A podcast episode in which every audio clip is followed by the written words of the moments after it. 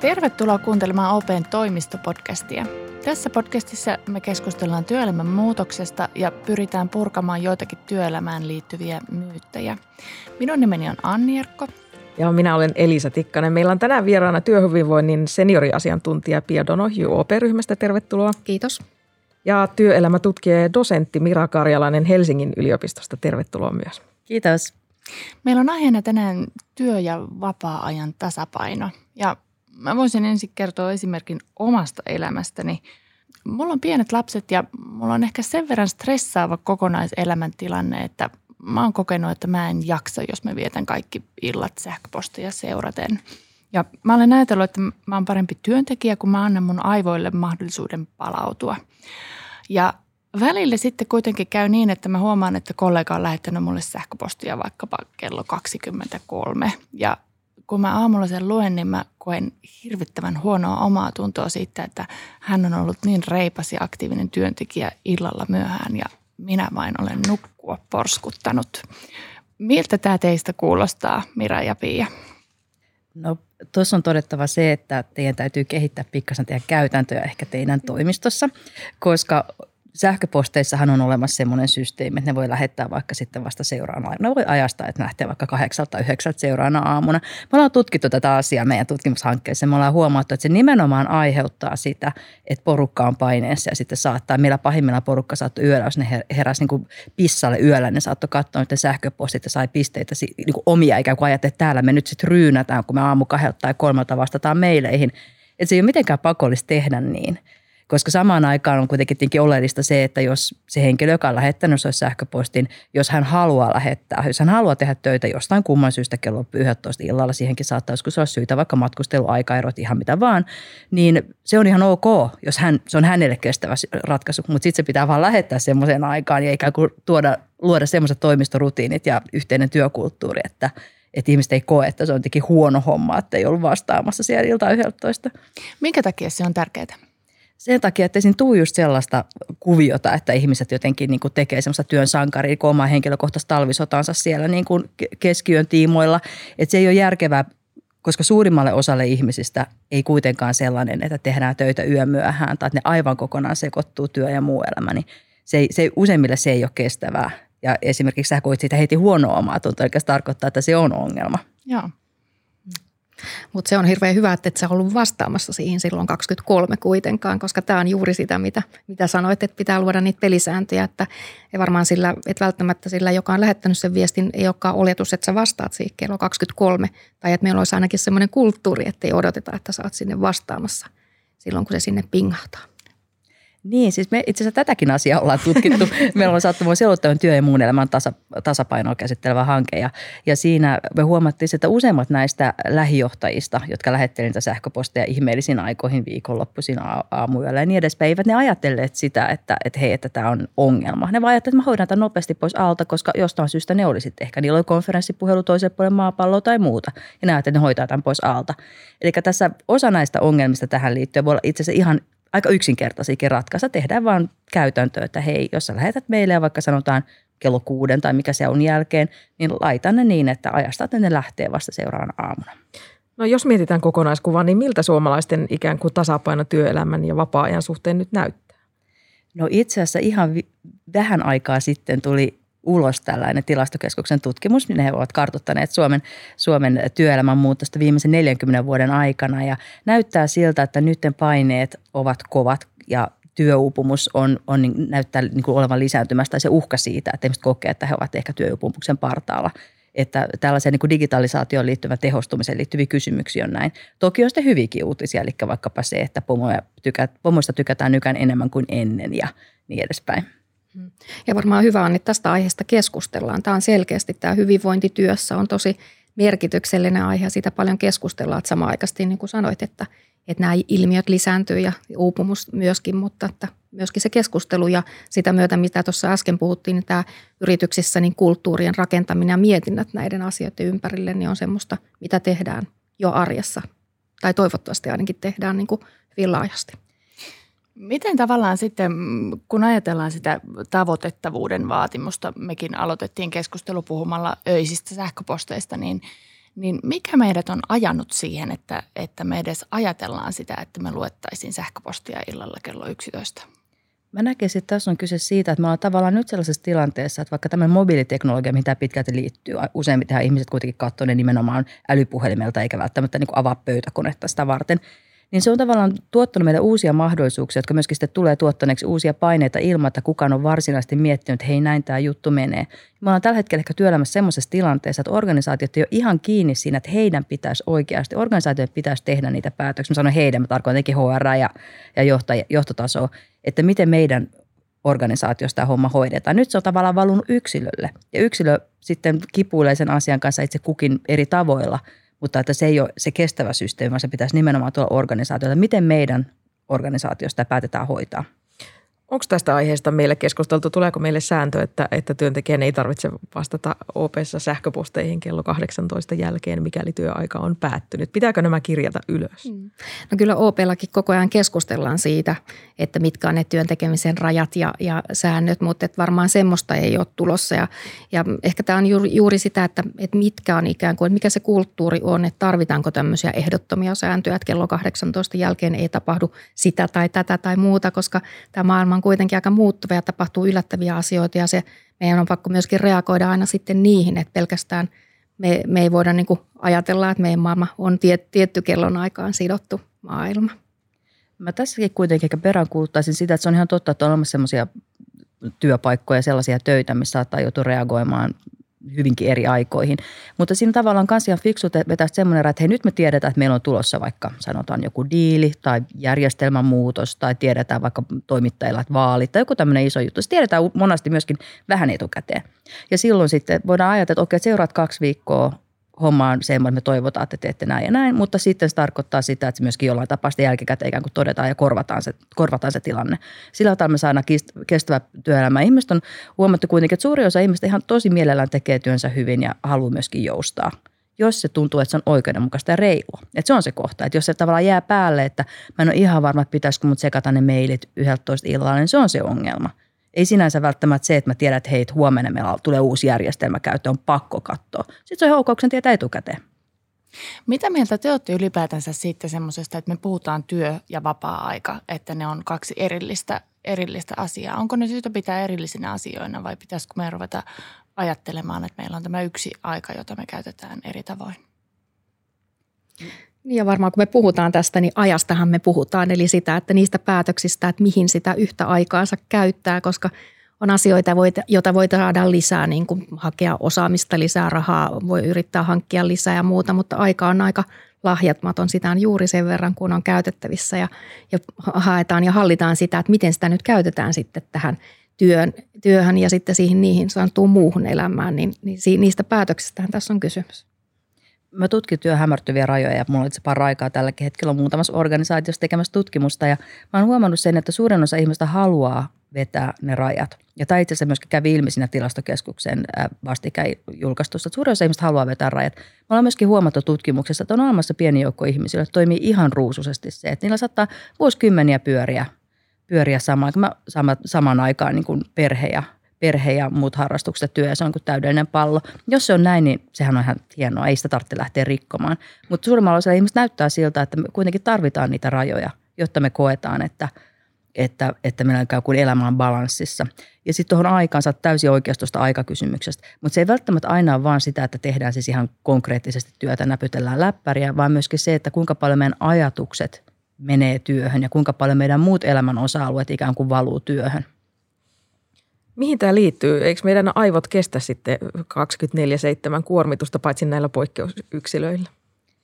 No vaikuttaa siltä, että ei oikein kestä. Ja sitten onhan siinä ehkä tämmöinen ihan perus, ehkä vähän filosofinenkin kysymys siitä, että minkä takia me ollaan olemassa ja minkä takia me ollaan maapallolla. Että ollaanko me synnytty ja onko meidän arvo vaan siinä, että me tehdään töitä. Ja on myöskin todettu se, että, että tasapainoinen ja hyvä muu elämä myöskin sitä työelämää siinä mielessä, että sit jaksaa tehdä töitä ja jaksaa – jaksaa, aivot toimii paremmin, kun saa levättyä hyvin ja näkee muita ihmisiä ja niin edespäin. Hmm. Ja sitten varmaan, kun puhuttiin tuosta ajasta, niin se, että jotta aivot voi hyvin, niin tarvitaan nimenomaan sitä kokonaishyvinvointia ja terveyttä. Eli että kaikki muutkin on tasapainossa siellä elämässä. Eli se, että on riittävästi aikaa nukkua ja levätä ja tehdä niitä asioita siellä aivoille, jotka ikään kuin tuottaa sitä palauttavaa, palauttavaa niin kuin kokemusta myöskin sinne ihmisille. No onko, mahtuuko samaan elämään vaativa työ ja ihana vapaa-aika? Vai loppuuko tunnit kesken? No kyllä mä sanoisin, että että kyllä ne, kyllä ne mahtuu ja voi mahtua. Se riippuu tietenkin siitä sitten, että kuinka paljon mitäkin ja kuinka hyvin ihminen pystyy johtamaan itse hallitsemaan omaa, omaa toimintaansa. Että sehän kanssa vaikuttaa siihen, että onko semmoinen työ, missä esimerkiksi on, on hyvä näkyvyys eteenpäin, että tietää, että milloin on paljon hommia, milloin on vähemmän hommia, milloin ne hommat tapahtuu ja minkä tyyppisiä ne on silloin se on varmasti helpompaa, koska silloin voi myöskin suunnitella sitä vapaata ja muuta ihanaa elämäänsä. Mutta sitten jos on ihan sellainen tavallaan niin kuin hieman kaoottinen, niin sitten se tietenkin käy vaikeammaksi, jos se monilla ihmisillä on sellainen tilanne, että ne esimerkiksi toteaa, että ne ei voi tavata ystäviä tai harrastaa viikolla, koska niillä saattaa ne, ne voi, kun ne on niin monta kertaa joutunut perumaan, perumaan jumpat ja perumaan, perumaan kahvitreffit, niin ne olisi tullut siihen tulokseen, että ei ne enää tee sitä. Eli tavallaan, vaikka niille ei olisikaan joka ilta kahdeksaan asti töitä, niin ne joutuu kuitenkin elämään niin paljon sen työn ehdoilla, että sitten ne jää monet tärkeät palauttaa asiat tekemättä. Onko nämä Pia tällaisia varoitusmerkkejä, mitä, mitä esimerkiksi HR-puolella seurataan, että, että työntekijältä alkaa tippua oikeastaan siltä kalenterista kaikki muu paitsi se työ? Joo, ja kyllä näitä seurataan ja, ja, tota, ja puhutaan näistä myöskin, että mikä on se kokemus, koska ehkä se kokemus on se kaikista tärkein tässä, että välttämättä ne ei mikään HR tai toiminto ei pysty niitä sinänsä seuraamaan ja mikään data ei tuota sitä tietoa, että nyt näin on ja täällä on nämä riskit, vaan se, että miltä niistä ihmistä tuntuu ja miten ne kokee sen tasapainon siinä kokonaisuudessa. Ja, ja niin kuin meilläkin OPlla, niin esimerkiksi nämä tämmöiset henkilöstötutkimukset, tämän tyyppiset kyselyt tuottaa hyvin tärkeää tietoa niin kuin siinä mielessä meille, että mikä on se isossa kuvassa se henkilöiden kokemus. Mutta niin kuin tuossa puhuttiin tietenkin sitten, että juuri – se, että ne tuottaa isossa kuvassa sitä, sitä kokemusta meille että, tai tietoa, että mistä on kysymys tai minkälainen meidän tilanne on, mutta sitten se arjessa käytävä jatkuva keskustelu siitä esimiesten ja, ja sen johdon kanssa niin on, on todella merkityksellinen ja tärkeä. Onko sitä jotain yksinkertaisia merkkejä, mitä pitäisi tajuta ottaa huomioon ikään kuin sen oman väsymisen portaikossa, että, että milloin pitäisi ruveta miettimään, että, että teenkö liikaa? Voisiko sitä yksinkertaistaa, että silloin kun tuntuu, että tarvii miettiä. Eli, eli, eli ollaan siinä tilanteessa, että tuntuu, että, että ei, ei jaksa tai sitten se hurja tilanne, mitä sä mainitsit tuossa, että jää vaikka ne ystävät ja harrastukset ja kaikki muu asiat siellä sen, sen jalkoihin, että tuntuu, että niille ei ole aikaa, niin kyllähän ne on ilman muuta semmoisia herätys, herätysmerkkejä niin kuin kaikille, että, että on pakko miettiä, että miten sitä aikaansa sitten käyttää ja jakaa. Niin ja työupumukseen liittyy myös se, että jos, jos herää aamulla sängystä sillä ajatuksella, että voi ei, mä en, mä en pärjää tätäkään päivää, mä en kestä tätäkään päivää. Että se on tavallaan, silloin ollaan jo hyvin pitkällä. Et se on toki, har, harvalla meistä on semmoinen työ, että joka ikinen aamu herää, ihuu, ihanaa, duuniin. Mutta se, että jos se niin rupeaa kaatumaan tavallaan sellaiseksi, että, että koskaan ei ole kivaa, koko ajan on semmoinen olo, että, että, mä en, että nimenomaan että mä en pärjää, että se homma kaatuu niskaan, niin se on kyllä aika vahva merkki siitä, että, että pitää miettiä, että mitä voi muuttaa. Ja silloin kannattaa puhua myöskin nimenomaan lähijohtajalle siitä asiasta ja käydä yksin sen kanssa. No elämän tasapainosta huolehtiminen on tietysti jokaisen omalla vastuulla, mutta minkälaisia keinoja työpaikoilla on sitten vaikuttaa siihen, että miten ne ihmiset siellä osaavat sitä johtaa sitä omaa ajankäyttöönsä? Hmm. No varmaan, no monestihan ne liittyy varmaan ne ensimmäisten ne merkityksellisemmät siihen niin työajan joustoon ja sen, siihen etätyömahdollisuuksiin, mitä, mitä on olemassa. Että OPllakin, kun mistä äsken puhuttiin, on henkilöstötutkimukset, niin selkeästi näyttää, että kaikista eniten arvostetaan niin kuin työvälineenä juuri näitä tämmöisiä työajan jouston ja etätyön mahdollisuuksia, jotka tuo siihen henkilön niin kuin tilanteeseen sitä mahdollisuutta sitten mukauttaa sitä kokonaisuutta niin kuin omalle tavalle, mikä on se omassa hetkessä paras. Niin ja sitten voi jatkaa tuosta se, että yksi kysymys, siis kun nyt kun nostit esille etätyö, mikä on ehdottomasti näitä hyviä keinoja tavallaan myöskin saada, saada tiettyä tasapainoa, jos on vaikka samana päivänä sanotaan vaikka lapsen hammaslääkäri tai jotain muuta. Mutta tästä etätyöstä on ihan pakko nostaa esille katkokset, eli tämä työhön keskittyminen. Me ollaan huomattu meidän tutkimuksessa se, että aika monet käyttää etätyöpäiviä siihen, että ne saa tehtyä niiden työt koska ne ei pysty tekemään niitä niiden töissä, koska siellä on niin paljon katkoksia, että ne ei pääse keskittymään. Et ihanaa, että tästä on etätyömahdollisuus, mutta kyllä se kertoo myöskin jotain siitä, että minkälaista aika monella työpaikalla tänä päivänä on, että ihmiset ei saa tehdä rauhassa töitään siellä. Että tämä on kyllä semmoinen, joka myös liittyy työkulttuuriin ja siihen, minkälaisia toimistoja rakennetaan. Että on se, on se hitosen huvittavaa, että tota, rakennetaan uudet toimistotilat ja ihmiset eivät tehdä töitä siellä. Ja varmaan siinä etätyössä vielä sitten on ehkä suurempia vaaroja, että liukuu ikään kuin sen työn ja sen muun ajan ikään kuin hämä, hämärtyy se raja siellä. Eli, eli se vaatii sitä, mistä puhuttiin jo aikaisemmin, sitä itsensä johtamisen ja sen oman työn raamittamista vielä ehkä kurinalaisemminkin kuin siellä, että olisi tietyt, tietyt ajat, missä tehdä sitä työtä. Ehkä yksi kysymys vähän laatikon ulkopuolelta. Suomessa syntyvyys on alentunut huomattavasti. Luuletteko, että tällaisella niin kuin, ikään kuin työelämään kohdistuvilla peloilla voisi jotenkin selittää sitä, että, että nuoret ei sitten uskalla tavallaan hankkia lapsia, kun pelkää, että lapsista tulee haitta työelämässä?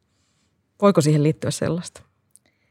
No, nyt, nyt mä sanon vähän mututuntumalta enemmän tätä asiaa. Me ei olla tutkittu niin monesta kuin pääsinkin sanomaan, että ollaan. Niin Siinä on varmasti hirveän monta eri syytä, mutta että ehkä yksi semmoinen iso kysymys on siis se, että jos ihmiset kokee, että niiden työelämä on kauhean epävarma ja myöskin tavallaan ehkä siinä mielessä ikään kuin yhteen, on puhuttu niin paljon esimerkiksi hyvinvointivaltion alasajamisesta, että sitten monet saattaa kokea niin, että, että jos työelämä ei kanna heitä, niin kantaako yhteiskuntakaan. Ja varmaan tämmöisten asioiden niin yhteissummasta voi, voi näyttäytyä siinä, että, että kokee, että, että kannattaako nytten nyt sitten tehdä. Sitten yksi on tietenkin tämä, että etenkin nuorten naisten pätkätyösuhteet. Hän aiheuttaa sen, että ihmiset, monet kokee, että he eivät halua hankkia lasta ennen kuin, ennen kuin heillä on ikään kuin, kuin myöskin taloudelliset resurssit ja, ja turvallinen, turvallinen asema työelämässä. Ja jos sitä ei tule ennen kuin vasta vanhemmalla iällä, niin se sitten voi vaikuttaa tähän myös. Miten te näette, arvostetaanko meillä työelämässä niitä, jotka lähettävät niitä sähköposteja kello 23 vai arvostetaanko meillä niitä, jotka osaavat rajata sen vapaa-ajan vapaa-ajaksi? Tämä on mun mielestä sellainen asia, missä vaadittaisiin kyllä paljon keskustelua, siis yhteiskunnallisesti, mutta nimenomaan myöskin organisaatioiden sisällä. Mä painotan nyt näitä työpaikkoja sen takia, koska sehän on se, missä tämä itse asia, eli työnteko useimmiten tapahtuu. Koska oon myöskin taas kerran tutkimuksissa me huomattiin tällaista, että kun aika monet etenkin ää, pienten lasten vanhemmathan tekee kahta työpäivää, tekee sen normityöpäivän töissä, eli sitten jostain kahdeksasta neljään, jotain sellaista, lähtee hakemaan lasta. Ja sitten ne tekee illalla, ne laittaa puurot lapsen suuhun ja sitten siinä joskus kuuden aikaa, jotkut vasta kahdeksan aikaa vaan läppäri ja tekee sitten pari-kolme tuntia töitä. Tämä on todella tyypillistä. No niin, jotkut näkee taas sitten niistä, joille ei ole lapsia, jotka on ehkä vähän nuorempia, että ei vielä ehkä ihan kaikkea maailmasta ymmärrä, niin on, saattavat ajatella siitä, että ai, ne lähtee, että meillä on deadline ja ne vaan lähtee hakemaan sitä lasta. Jotkut jopa on huomattu tutkimus, että kokea jopa niin kuin ikään kuin itsekään ratkaisun lähteä hakemaan lasta tarhasta, joka toki kertoo sit siitä, että ette ehkä nyt ihan vielä kaikkia maailman realiteetteja ymmärtänyt. Mutta se niin kuin tavallaan tuottaa sit sitä, että ajatellaan, että ai jaa, että onko toi nyt sitten jotenkin, että hän laittaa oman elämän etusijalle. Eikä avoin keskustelu siitä, milloin tehdään töitä, mitä tehdään – niin mä luulen, että se kyllä auttaa kaikkia. Tähän on pakko tarttua, kun olen lapseton ihminen itse, niin kyllähän se usein tuntuu sitten siltä, että itsellä ei ole sellaista samanlaista syytä, kun ei ole sitä lasta siellä tarhassa odottamassa, joka huutaisi äitiä, että, että sitten on vaikea lähteä neljältä, jos ei ole mitään tavallaan velvoitetta tehdä niin. Toi on ihan hyvä pointti siis siinä mielessä, että lapset, usein puhutaan siis tästä työ- ja tasapainossa siitä, että lapset on nimenomaan ikään kuin tämä ongelmakohta – mutta sehän ei ole pelkästään sitä. Sehän on myöskin nimenomaan väkisin palauttava tekijä. Siis siinä mielessä, että jossain kohti on pakko ajatella muutakin kuin töitä. Ja, ja se tavallaan, se, se voi olla myöskin iso voimavara. Et se on tavallaan vähän harmillista, että se aika usein nähdään niin, että lapset on ikään kuin tämmöinen niin kuin hirvittävä ongelma meidän yhteiskunnassamme suhteessa työhön. Niin juuri sitä, että nyt on kuitenkin jokaisella meillä on ne omat, omat tota asiamme, että siellä voi olla vanhat vanhemmat tai joku muu, mikä vaatii yhtä lailla sitä aikaa kuin ne lapset pienenä tai, tai joku muu. Ja, ja toki sieltä pitää ne koiratkin ulkoiluttaa ja jokaisella on ne omat asiansa, mitkä on siellä työelämän ulkopuolellakin, jotka raamittaa sitä ajankäyttöä. Kun me puhutaan työstä ja vapaa-ajasta, niin, niin me puhutaan aika tämmöisillä vanhanaikaisilla termeillä. Me puhutaan työpäivän mitasta ja me puhutaan siitä, kuinka monta tuntia me tehdään niitä iltatöitä tai, tai kuinka monta tuntia me ollaan lasten kanssa. Pitäisikö meidän itse asiassa ajan sijaan puhua enemmän aikaansaamisesta? Niin, OP-lakin me puhutaan tavoitteilla johtamisesta ja siitä, että nimenomaan että enemminkin ehkä siitä, että mitä meidän pitää saada aikaiseksi ja mitä pitää olla te- tehtynä. Eli, eli myöskin tähän keskusteluun niin kuin siitä selvy- selvyydestä mun mielestä liittyy vahvasti juuri se, että kun sanoit, sanoit tuossa että aikaisemmin, että pitää käydä keskustelua organisaatioiden sisällä, niin se, että varmistellaan, että ne tehtävän kuvat ja se, mitä pitää saada aikaiseksi, on myöskin selkeänä, niin varmaan helpottaa ja raamittaa myöskin sitä työn tekemistä ja luo sen pohjan siihen myöskin siihen ajankäyttöön ja sen suunnitteluun. Ja totta. On toki myös todettava, että aika harvalla ihmisellä on töitä vähemmän kuin mitä hän ehtii työ, työpäivän aikana tehdä. Et toki tällaistakin varmasti on, mutta kyllä se useimmiten on niin pikemminkin toiseen suuntaan se, suuntaan se niin paino tai se jono. Ja siinä mielessä se ehkä näyttäytyy pikemminkin siinä, että, että kyllä me tälläkin hetkellä se, että se, joka saa kauheasti paljon aikaa, niin todennäköisesti etenee urallaan enemmän. Että mä e, itse en, en ota minkään valtakunnan kantaa tähän AY-asiaan, mutta mä luulen, että sielläkin voi olla ihan hyvin perustelu siihen, että ei ihan tavallaan puhtaasti semmoiseen tulosjuttuun mennä, koska sitten siinähän voitaisiin päästä esimerkiksi alustataloussysteemiin, jossa sitten voi olla aikamoisia ongelmia siinäkin. Kyllä, ja me ollaan varmaan aika raadollisia myöskin monesti itselle, eli se, että varsinkin asiantuntijatyössä kaiken voi tehdä aina piirun verran paremmin tai piirun verran pidemmälle. Eli, eli tavallaan se, että, että miten me ohi, itsemme opetetaan myöskin siihen, että missä vaiheessa olen jo valmis ja missä vaiheessa on riittävän hyvä ja ikään kuin irrotan sen tekemisen ja siirryn sitten jo seuraavaan. No miltä tulevaisuus näyttää? Uskotteko, että tässä asiantuntijatyössä kehitetään terveempään suuntaan? Puhutaanko tästä sillä tavalla nyt riittävästi, että uskotte, että muutoksiakin tapahtuu? No mä näkisin, että tässä olisi aika tärkeää nyt juuri se, että tähän otetaan erilaisia, erilaisia rakenteita ympäri, koska nythän me ollaan päästy siihen tilanteeseen, että jokainen asiantuntija käytännössä niin painii yksin näiden ongelmien kanssa miten, kuinka paljon teen töitä, missä teen töitä, onko tämä tarpeeksi ja päälle vielä kaikki muut, muut paineet. Et siinä mielessä kyllä tämä pitäisi olla enemmän sellaista, mistä ne otetaan niin kuin ihan, ihan nimenomaan organisaatio myöskin yhteiskuntatasolla kiinni, että se ei, ole, se ei ole pitkäaikaisesti kestävää, että meillä on, meillä on valtava määrä ihmisiä, jotka niin kuin koko ajan tasapainottelee niin kuin työupumuksen reunalla. Ja toivotaan että sen lisäksi, että, että käydään yhteiskunnallista keskustelua, niin varmaan se, että käydään myöskin näin työpaikkojen sisäistä keskustelua, että – kaikki tietää ja kaikki faktat todentaa sitä, että ne hyvinvoivat henkilöt tekee parasta tulosta myöskin. Eli, eli se etu on niin kuin myöskin siellä työpaikoilla niin luoda, luoda niitä pelisäätöjä ja, ja sitä kulttuuria, missä henkilöstön hyvinvoinnista huolehditaan. Hyvä. Otetaan loppuun vielä yksi monivalintakysymys. Mm-hmm. Jos pitää valita toinen, niin kumman te valitsette? Työn ja vapaa-ajan sekoittumisen vai tiukan rajan työn ja vapaa-ajan välille? Mä henkilökohtaisesti valitsen aika tiukan rajan. Mä itse asiassa pyrinkin pitämään sitä, siitä kiinni ihan just sen takia, kun mulla on tutkija, niin mulla hommahan leviää ihan kaikkiin mahdollisiin suuntiin, jos, jos mä annan sen levitä. Ja sen takia mä oon päättänyt, että mä esimerkiksi mä en lue siis työsähköposteja viikonloppuisin esimerkiksi ollenkaan, enkä myöskään lomilla. Että sit pitää olla joku perustelu, mä oon sanonut, että sit mulle voi soittaa, jos on oikeasti jotain sen luokan tulipalloja, mutta muuten mä en tee tätä Tuo varmaan vähän, että miten me se tiukka raja ajatellaan. Että jos mä ajattelen, että mulle joku laittaisi tiukat rajat, eli, eli että kahdeksasta neljään työtä, niin sitten mä mieluummin ottaisin ehkä sen sekoittumisen, koska mä ajattelisin, että mä toivoisin, että mulla on semmoiset itsensä johtamisen taidot, että mä pystyn hallinnoimaan sitä tekemistä ja aikaa, aikaa niin kuin siinä kuitenkin joustavasti sitten ottaa huomioon ne omat tarpeet ja, ja sitten se, että miten, miten mä sitä aikaa käytän. Kiitos haastattelusta. Kiitos. Kiitos.